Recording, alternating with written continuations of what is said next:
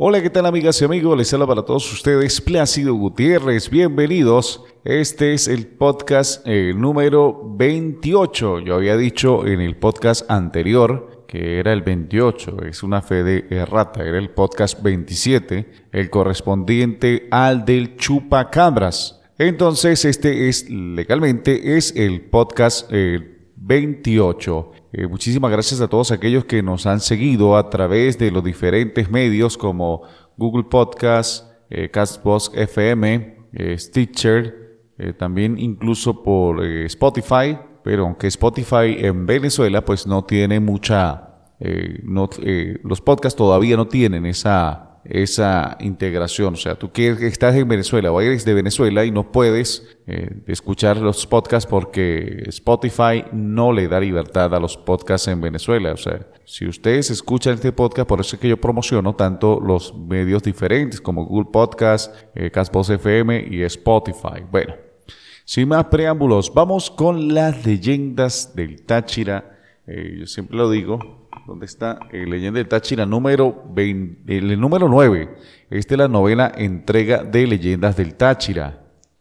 O sea, las leyendas correspondientes al municipio Jauregui. Esto es en La Grita. Los, estas son correspondientes a La Grita. Eh, como son varias leyendas, porque La Grita tiene mucho material, pues se van a dividir en tres partes. Y esta es la primera entrega de las leyendas del Táchira del municipio Jauregui. Van a ser tres partes. Entonces, esta es la primera. Ruédalo, videotape. Esto es El Inquisidor Ilustrado, las leyendas del Táchira, correspondiente al municipio Jauregui, o sea, La Grita. Suéltalo o ruédalo, videotape.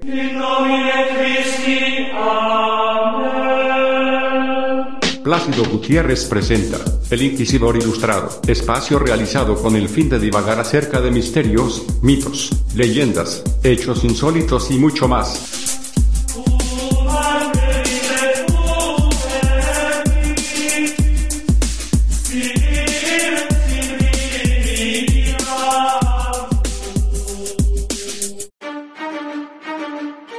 Bueno, mis amigos, este es el podcast 28 de El Inquisidor Ilustrado y esta vez, pues ya como ya habíamos dicho en la primera parte, vamos a darle eh, entrada a lo que es el municipio de Jauregui. La Grita tiene bastantes leyendas, es un municipio eh, principalmente agricultor, los que han tenido pues la oportunidad de ir para allá. La Grita es una ciudad, eh, eh, los que no son acá de Venezuela, es una ciudad situada al occidente de Venezuela, es la capital del municipio de Jauregui. Ella está ubicada en el puesto 35 de las ciudades más grandes pobladas de Venezuela. Es, eh, esta ciudad es considerada la capital suplente del Táchira por ser un importante centro financiero, económico y religioso. Miles de personas que visitan la ciudad todos los días, sobre todo los días 5 y 6 de agosto de cada año. Esto es, ¿Por qué? Porque son los días en centrales del Santo Cristo de la Grita han llevado a que esta misma ciudad, por esta misma razón, sea considerada o declarada la ciudad Jerusalén o ciudad santuario de Venezuela. El 5 de agosto del 2010 la Grita fue decretada capital del estado Táchira durante, los días 5 y 6 de agosto. Eh, esto fue un decreto de la gobernación del estado Táchira eh, la Grita, pues siempre es, ciudad estable desde el 28 de, fue, fue declarada ciudad estable el 28 de junio de 2010 por su población, condición económica, ocupación de territorio y comercio. Bueno, incluso ahí en la Grita fue el primer dinosaurio encontrado, o en la Grita hubo eh, se halló el primer fósil de dinosaurio encontrado en Venezuela. Bueno, entre muchas cosas más que tiene allí eh, su, gastronomía, su cultura, eh, todo eso allí. Eh, vamos a empezar de una vez con la primera leyenda, ¿no? Sí, esto es para no hacerlo tan largo. Vamos a empezar con la primera leyenda del Táchira. Esta leyenda habla de, casualmente, del santo Cristo de la Grita. Vamos a escucharla. Esto es el Inquisidor Ilustrado.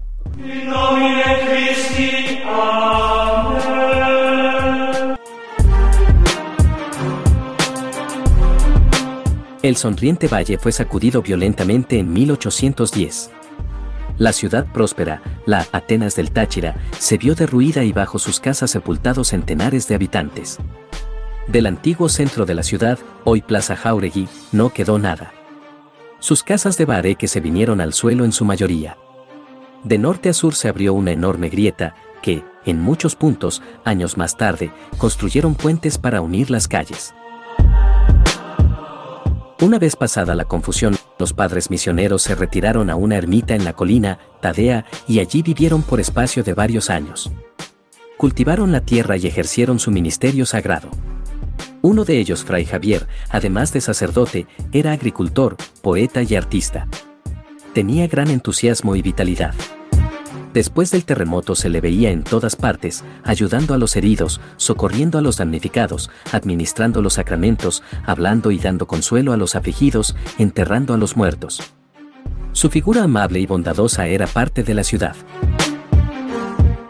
Desde el terremoto pensó en tallar una figura de Cristo que fuera el guardián de la ciudad y la protegiera de todos los males. Varios días estuvo madurando su idea, trazando esquemas imaginarios antes de comenzar la obra. Una vez la hubo concebido, empezó el trabajo. Había pensado en un Cristo doliente, humano, de cara alegre a pesar del sufrimiento. Sus conocimientos de anatomía humana le sirvieron para ir tallando parte por parte todo el cuerpo.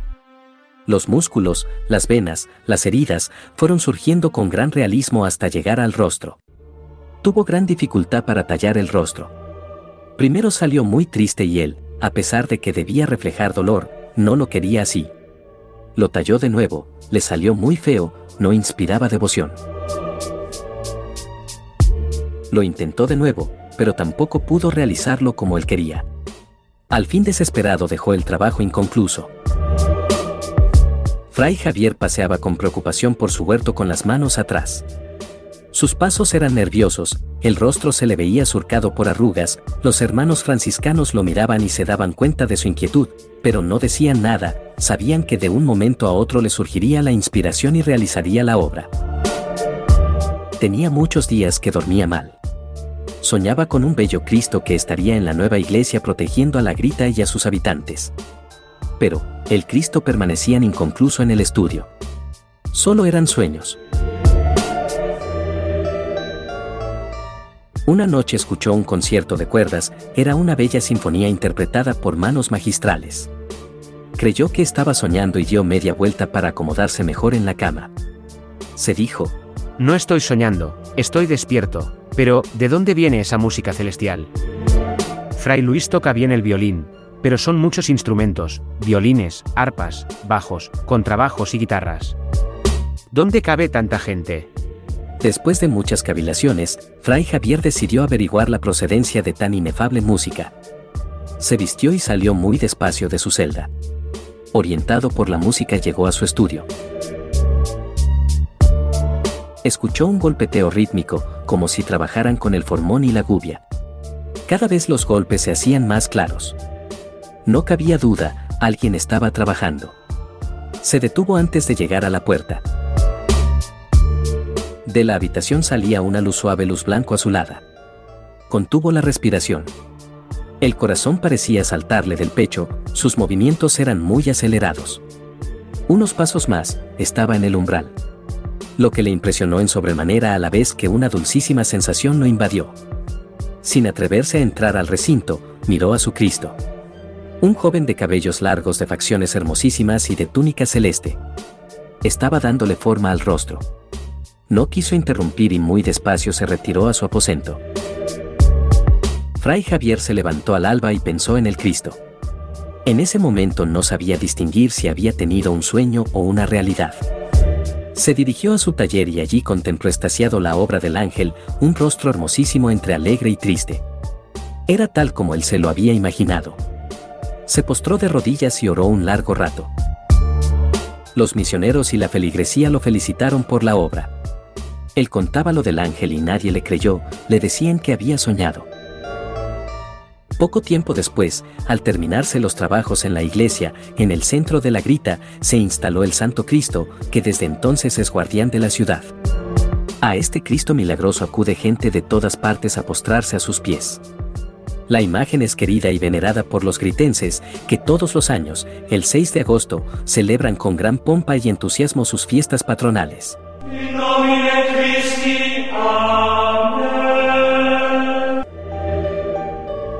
Bueno, ahí escuchamos el relato del Santo Cristo de la Grita, cómo es que inicia este, esta devoción a la figura del Santo Cristo de la Grita. Allí eh, pues se evidencia esa fervorosa o la fe o la fervorosidad de los monjes misioneros de esa época. Eh, la leyenda pues tiene bastantes elementos. Eh, hay un error, una errata que tiene allí el libro de Lolita eh, Robles de Mora que tengo ahora en mis manos. Leyendas, mito y tradiciones, leyendas del Táchira número uno. Esta es la, la reimpresión, por aquí la tengo. La reimpresión número 14. ¿Qué es lo que pasa con este o, este suceso, ¿qué es lo que sucede con esto? El terremoto no ocurrió en 1810. Eh, estuve revisando el archivo sismológico de Venezuela y en ese sector no hubo el tal sismo en 1810, casi como lo dice la autora. En realidad el sismo ocurrió muchos años antes, muchos años más atrás en 1610, o sea, estamos hablando del siglo XVII, no del siglo XIX. Vamos, estamos hablando casi 200 años más atrás todavía de lo que habla allí la autora. ¿Qué es lo que pasa? Que eh, no sé por qué maneja esa cifra. En 1610 fue que se eh, produjo el terremoto y ahí donde eh, se hizo el Santo Cristo de la Grita para proteger a la población, que anteriormente pues la gente estaba a la buena de Dios y bueno, nada más le quedaba la fe y la fe puesta en Dios y por eso es que nace o se, que se hace la, la figura del el Santo Cristo de la Grita como patrono, como para que la gente tenga pues más acercamiento, eh, tenga más más cercanía con Dios y sepan a quién pedirles como para reforzar la fe. Eh, tiene también un elemento, el, este terremoto, repito, eh, sucede en 1610. Si ustedes se ponen a sacar cuenta, el Santo Cristo de la Grita tiene más de 400 años. Entonces ya sabrán, eh, ya sabrán de dónde, por qué es. O sea, el Santo Cristo de la Grita, la imagen como tal, la talla, el Santo Cristo de la Grita surge a raíz del terremoto de 1610. Entonces el terremoto no puede ser 1810 porque sería mucho más joven que el Santo Cristo eh, de la Grita.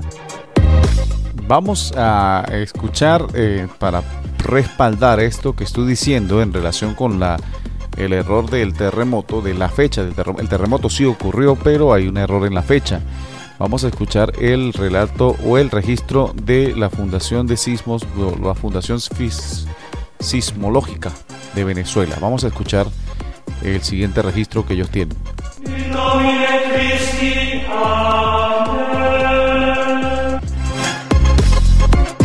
A las 3 y 30 de la tarde del 3 de febrero de 1610 ocurrió un terremoto de magnitud estimada 7,0 que afectó fuertemente a las poblaciones de Bailadores y la Grita del estado Táchira, convirtiéndose en uno de los más significativos de la historia sísmica del occidente de Venezuela. Ocurrió en el día de San Blas y de allí se deriva su nombre popular, terremoto de San Blas. La mayor parte de la información histórica que existe acerca de este evento está contenida en una crónica escrita dos años después del terremoto por el fraile Pedro Simón, quien no fue testigo presencial de lo ocurrido pero visitó la región afectada en 1612 y transcribió los testimonios de pobladores del lugar y los efectos en estructuras que pudo observar por sí mismo a lo largo de su travesía. Según su relato, los efectos de este sismo fueron especialmente notables en dos lugares, la población de la Grita, razón por la que también se le conoce como terremoto de la Grita por los académicos que le estudiaron posteriormente, y el valle del río Mocoties,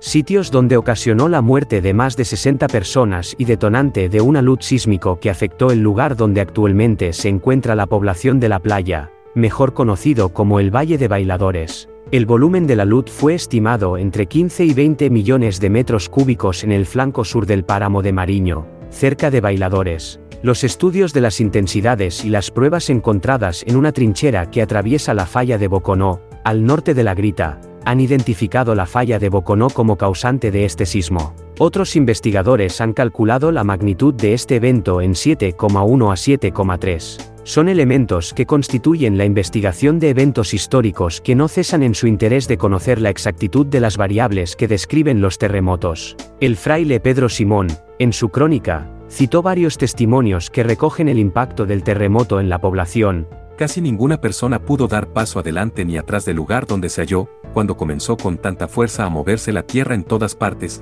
que hacía oleaje, los molinos se hundieron, los ríos y quebradas se secaron, embebiéndose el agua en las aberturas de la tierra que se hicieron con el temblor en sus madres, y el siguiente día crecieron, en el Valle de los Bailadores, voló la mitad de un valentísimo cerro, como si fuera de pluma, y quedó plantado en la mitad del valle. Este evento marcó la historia del occidente venezolano y nos recuerda que el país se encuentra en un contexto geodinámico importante y complejo por la interacción entre la placa del Caribe y la suramericana, lo que origina actividad sísmica en el territorio nacional.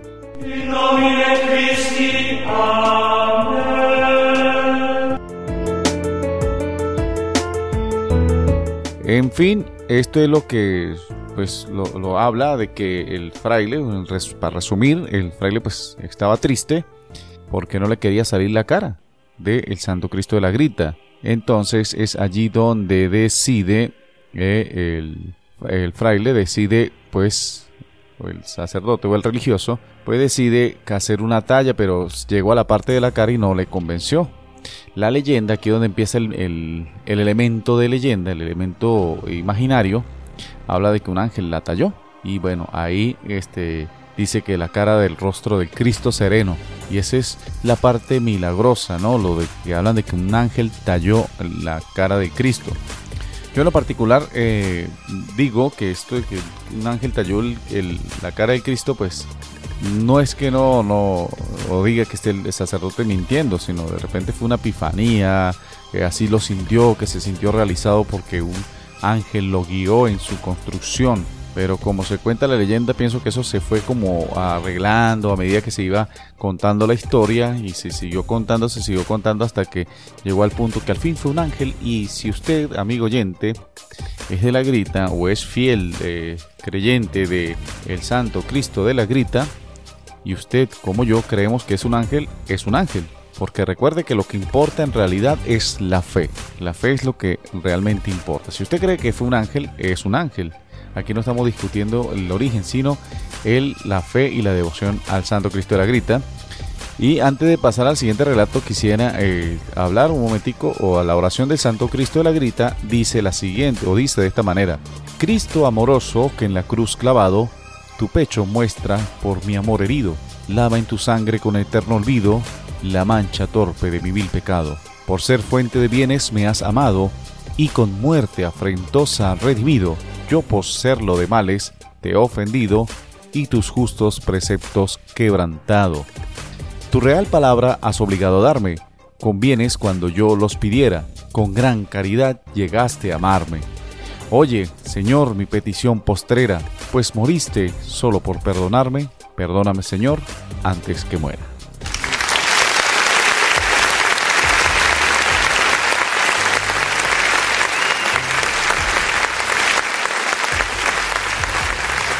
Gracias, gracias. Vamos con la siguiente, eh, el siguiente relato eh, que dice lo siguiente. El siguiente relato eh, se llama Las mujeres misteriosas. Vamos a escucharlo. Esto es el Inquisidor Ilustrado.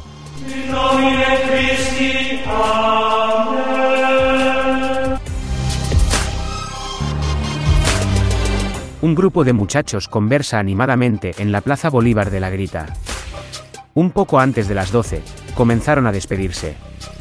Quieren regresar a sus casas antes de la medianoche. Dicen que después de las 12 se aparecen por la Plaza Jauregui dos mujeres vestidas de blanco, Irma y María de los Ángeles. Muchos las han visto acercarse pausadamente, pasar por su lado y luego alejarse.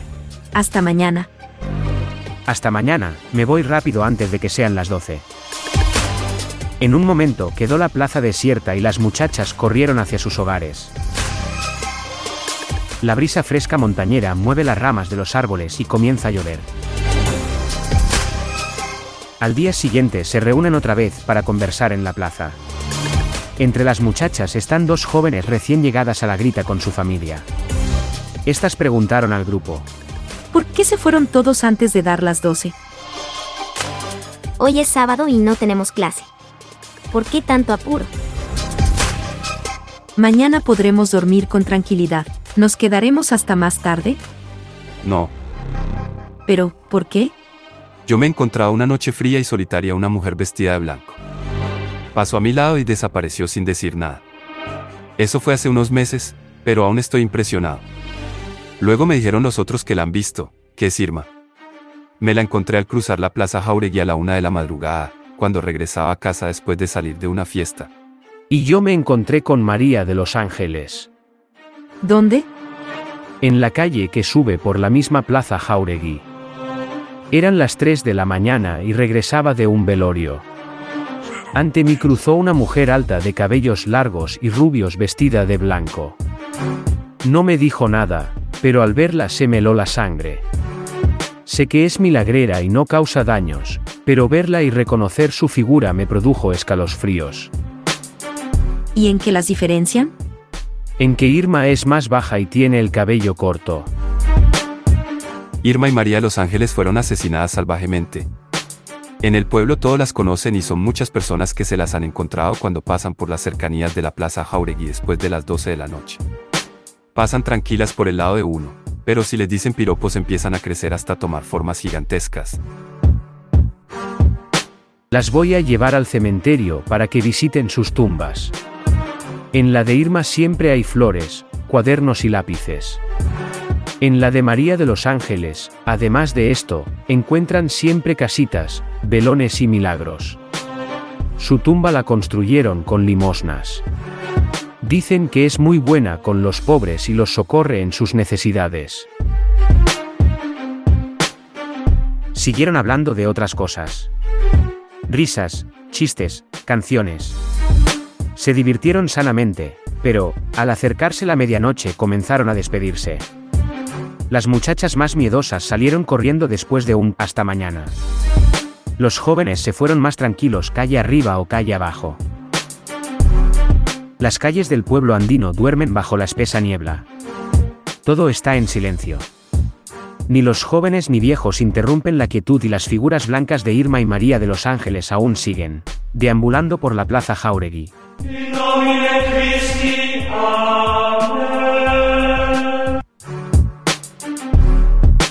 En esta ocasión, eh, en esta ocasión escuchamos el relato de dos aparecidas que son dos niñas, una de ellas María los Ángeles y la otra es Inés. Eh, se les aparecen a la gente que sale de noche allí. Eh, según dice, le cuentan o dicen sus pobladores que son muy milagrosas. Por lo tanto, pues ellas eh, hacen favores o cumplen favores a la gente. Sin embargo, ellas pues eh, también asustan a los que andan por allí de trasnochadores. Y sobre todo, y aquí está el elemento donde siempre hay dos, eh, siempre son extranjeros a los cuales se les tiene que explicar la leyenda. En este caso, pues son unas muchachas que eh, vienen de, de- algún lugar de Venezuela y vienen a quedarse acá a la grita y no saben esa historia. Y por eso dicen, no, tenemos que quedarnos hasta las 12 de la noche y de ahí nos tenemos que ir para nuestras casas. A lo que ellas se preguntan, pues, ¿por qué? Lo curioso aquí en este caso es la, la manera como ellos, esta gente se queda, ¿no? O sea, hasta las 12 de la noche. Actualmente eso prácticamente, pues eh, hay un toque de queda autoimpuesto. ¿no? Ya nadie se queda hasta esa hora y mucho menos hablando y echando chiste o de manera tan, tan básica, tan, vamos a decirlo, tan sana, ¿no? Ahora sí las calles, pues tristemente, pues ya no son así. Anteriormente, pues la gente se trasnochaba con cuentos. Me imagino que esto fue durante los años 70 u 80. El de este curioso relato que habla de las, las apariciones, porque en los 90, pues ya en los 90 al 2000, pues ya eso no, esa práctica de quedarse hasta las 12 de la noche hablando en la calle, pues no se ve. Pues básicamente es esto. Personas hablando eh, contaron que fueron brutalmente asesinadas y ellas siguen apareciéndose por las inmediaciones de la Plaza Jauregui. Vamos con el siguiente relato. Eh, tenemos la viga eh, de, oro. Sí, la, la viga de oro. Vamos a escucharla.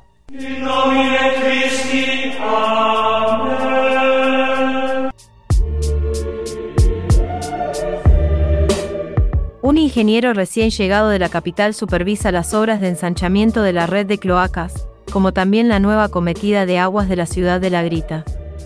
Observa con curiosidad que en una calle orientada de norte a sur las excavaciones son superficiales. Cuando llama la atención al capataz le contesta que tiene que ser así por miedo a tocar la viga de oro. ¿Qué viga de oro? Usted no la conoce. No soy de la grita. Entonces le contaré, mi padre decía que, con el terremoto de 1810, se abrió una zanja que recorre la ciudad de norte a sur. Esa fisura bloqueó algunas calles y para comunicarlas tuvieron que construir algunos puentes. Pues bien, paralela a esta gran zanja, en las profundidades de la tierra, existe una enorme viga de oro, que al igual que la falla, viene de la parte alta, quizá desde la Laguna Grande. Los gritenses tenemos que estar vigilantes para que nadie intente, movido por la codicia, llegar hasta la gran viga de oro. Por eso, cuando se hacen obras como esta, o se excava para hacer algún edificio, estamos pendientes, no queremos que nadie la encuentre. Pero, ¿por qué no quieren encontrar la viga? No entiendo. Dicen que el día en que la toquen esta viga de oro, la grita se sacudirá y será más estruendoso y terrible que en 1810. Todo se destruirá y no quedará nadie para contarlo. Simultáneamente la laguna grande se desbordará y sus aguas caerán sobre la ciudad del Espíritu Santo y arrasarán con todo. Ahora, ¿comprende por qué los gritenses debemos estar siempre vigilantes? Sí, comprendo. ¿Y de dónde procede esa leyenda? No se sabe con exactitud. A mí me la contó mi padre, a mi padre se la contaba mi abuelo. Dicen que fue revelada por aparecidos años después del terremoto. Quedaron pensativos. Al cabo de un rato el ingeniero pidió al capataz que lo acompañara a visitar la zanja.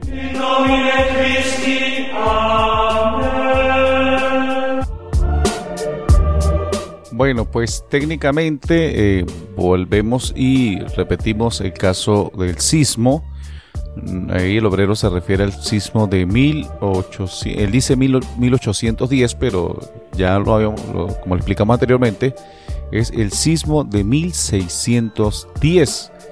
Aparentemente, o según la cultura popular, se dice que hay una enorme viga de oro eh, que eh, une la, la ciudad La Grita y que si alguien llega a tocar esa viga de oro, pues se destruye completamente la ciudad.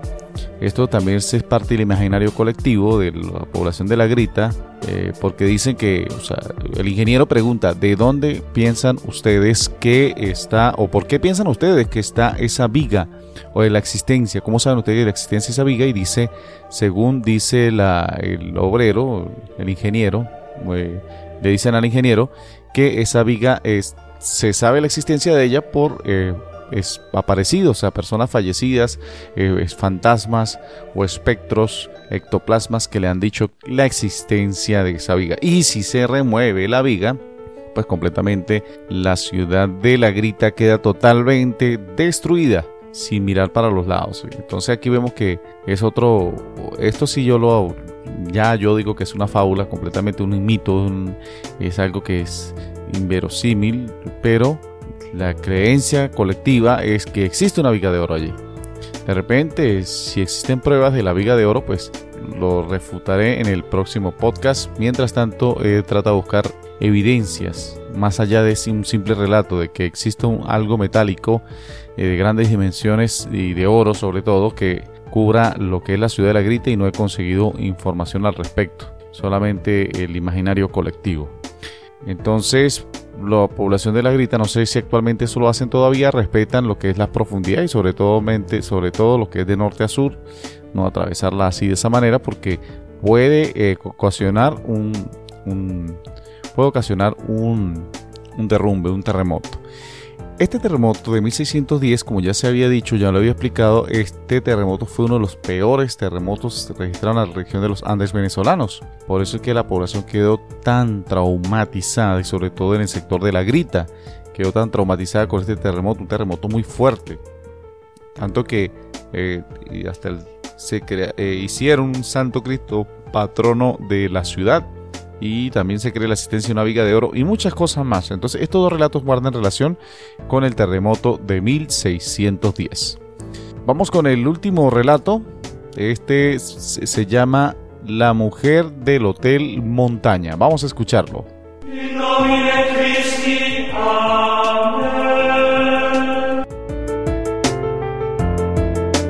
Arturo dejó unos pasajeros en el Hotel Montaña, de inmediato se dispuso a regresar a la grita.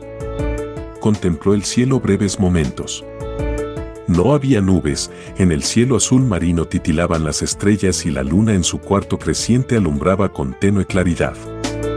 Pensó, qué hermosa noche. Arturo prendió el automóvil y se deslizó por la carretera en descenso, a los lados se perfilaban las casas y los matorrales. Se abrochó la chaqueta para protegerse del aire gélido que entraba por la ventanilla del vehículo. Pensaba, la noche no está clara, pero al menos puedo distinguir la carretera y lo que está en sus orillas. Alrededor de una curva con los faroles del automóvil alumbró una figura de una mujer con formas esculturales, estaba a su derecha y le hacía señas para que se parara.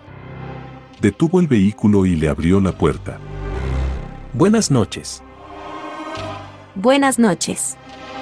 ¿Hacia dónde va? A la grita. Arturo no hablaba, iba absorto en sus pensamientos. ¿Quién será? ¿Por qué sale solas a estas horas? Debe ser muy bella, pero ¿por qué no se deja ver el rostro? Iban llegando a la grita. En la lejanía aullaban los perros, sin saber por qué Arturo sintió un escalofríos y los vellos se le erizaron. Qué raro, esto no es por el frío, más frío había en el hotel La Montaña. Miró al cielo cubierto de nubes, ráfagas frías la empujaban. Se fijó de nuevo en su acompañante, la adivinaba bien parecida, se dijo, me gustaría verla a la luz, debe ser muy hermosa. Cuando estaban llegando a la plaza Jauregui, ella susurró. Aquí me quedo, gracias. Arturo detuvo el automóvil. ¿Cuál es su nombre? Margarita. Abrió la puerta y su esbelta figura se esfumó en la noche. Arturo sintió de nuevo escalofríos. Muy impresionado llegó a su casa y se acostó. Soñó con una bella mujer a quien quería verle el rostro y siempre que se acercaba, ella se alejaba. En la mañana, cuando limpiaba el automóvil para ir a trabajar, encontró una margarita recién cortada, estaba en donde se había sentado la joven. Contó lo sucedido a un compañero de trabajo, el muy preocupado, comentó. A mí me ha ocurrido lo mismo. Ella no es real, es una aparición. ¿Por qué se aparece? Por una especie de venganza hacia los choferes que circulan por esa carretera. ¿Por qué?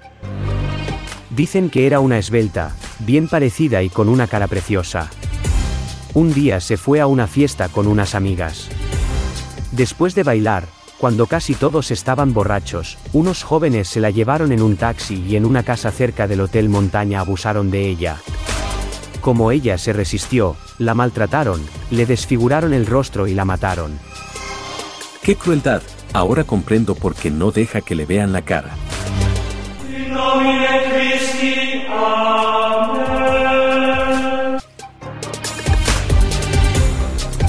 Estas historias de muchachas que se le aparecen o mujeres que se le aparecen en los vehículos, ya lo hemos visto a lo largo de leyendas de Táchira, se ha visto en Cordero, se ha visto en, también en, otras leyendas, pues eh, también en Ceboruco, entre muchas más, pues se ve esta leyenda de que a los conductores pues siempre se les aparece una muchacha, lo triste y lamentable, pues el trágico final que tiene esta historia, ¿no? con la muchacha que fue brutalmente asesinada, asesinada y, y, abusada, pues. Entonces eh, se les aparece a los conductores a modo de como de para tomar venganza, ¿sí? Explica allí la historia. La historia es básica, eh, se le apareció al joven, el joven pues quedó como prendido de su belleza y consiguió una margarita allí en el asiento y bueno, le pregunta un compañero y el compañero pues le da esta explicación porque dice que a él también se le apareció. y entonces que él también pues se dio cuenta que era un espectro y pero ambos eh, corrieron con suerte porque no les eh, pasó nada nada así de que, de que se pudiesen lamentar entonces este es eh, ella aparece en el sector de la montaña en el hotel montaña desconozco si existe todavía el hotel pero pendiente si ustedes van del hotel montaña a la plaza Jauregui o en ese sentido yo no soy de la grita pido disculpas si hago referencias de la grita porque no conozco eh, pero eh, si usted va del Hotel Montaña, por eso en la, en la, noche y sobre todo a muy altas horas de la noche, pues tenga mucho cuidado y no vaya a ser que se consiga con la mujer del Hotel Montaña. Y bueno, le toque darle la cola y de repente eh, no, tenga tanta paciencia como otras veces este espectro.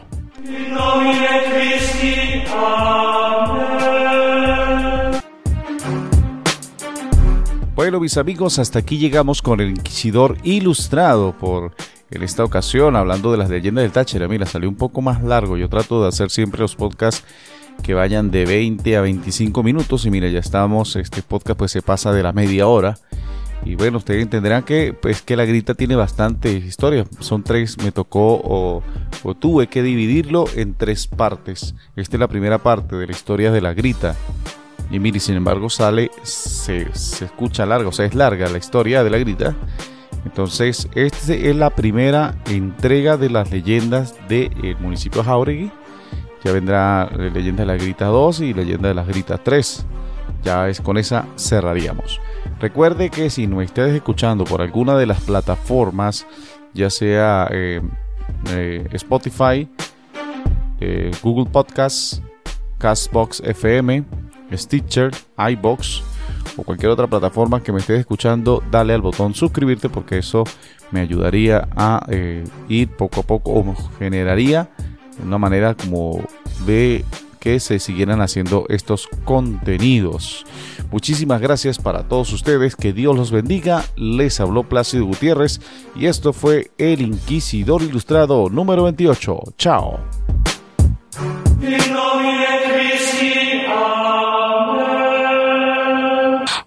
Plácido Gutiérrez presentó El Inquisidor Ilustrado. Gracias a todos por su amable atención. Les habló para todos ustedes Miguel.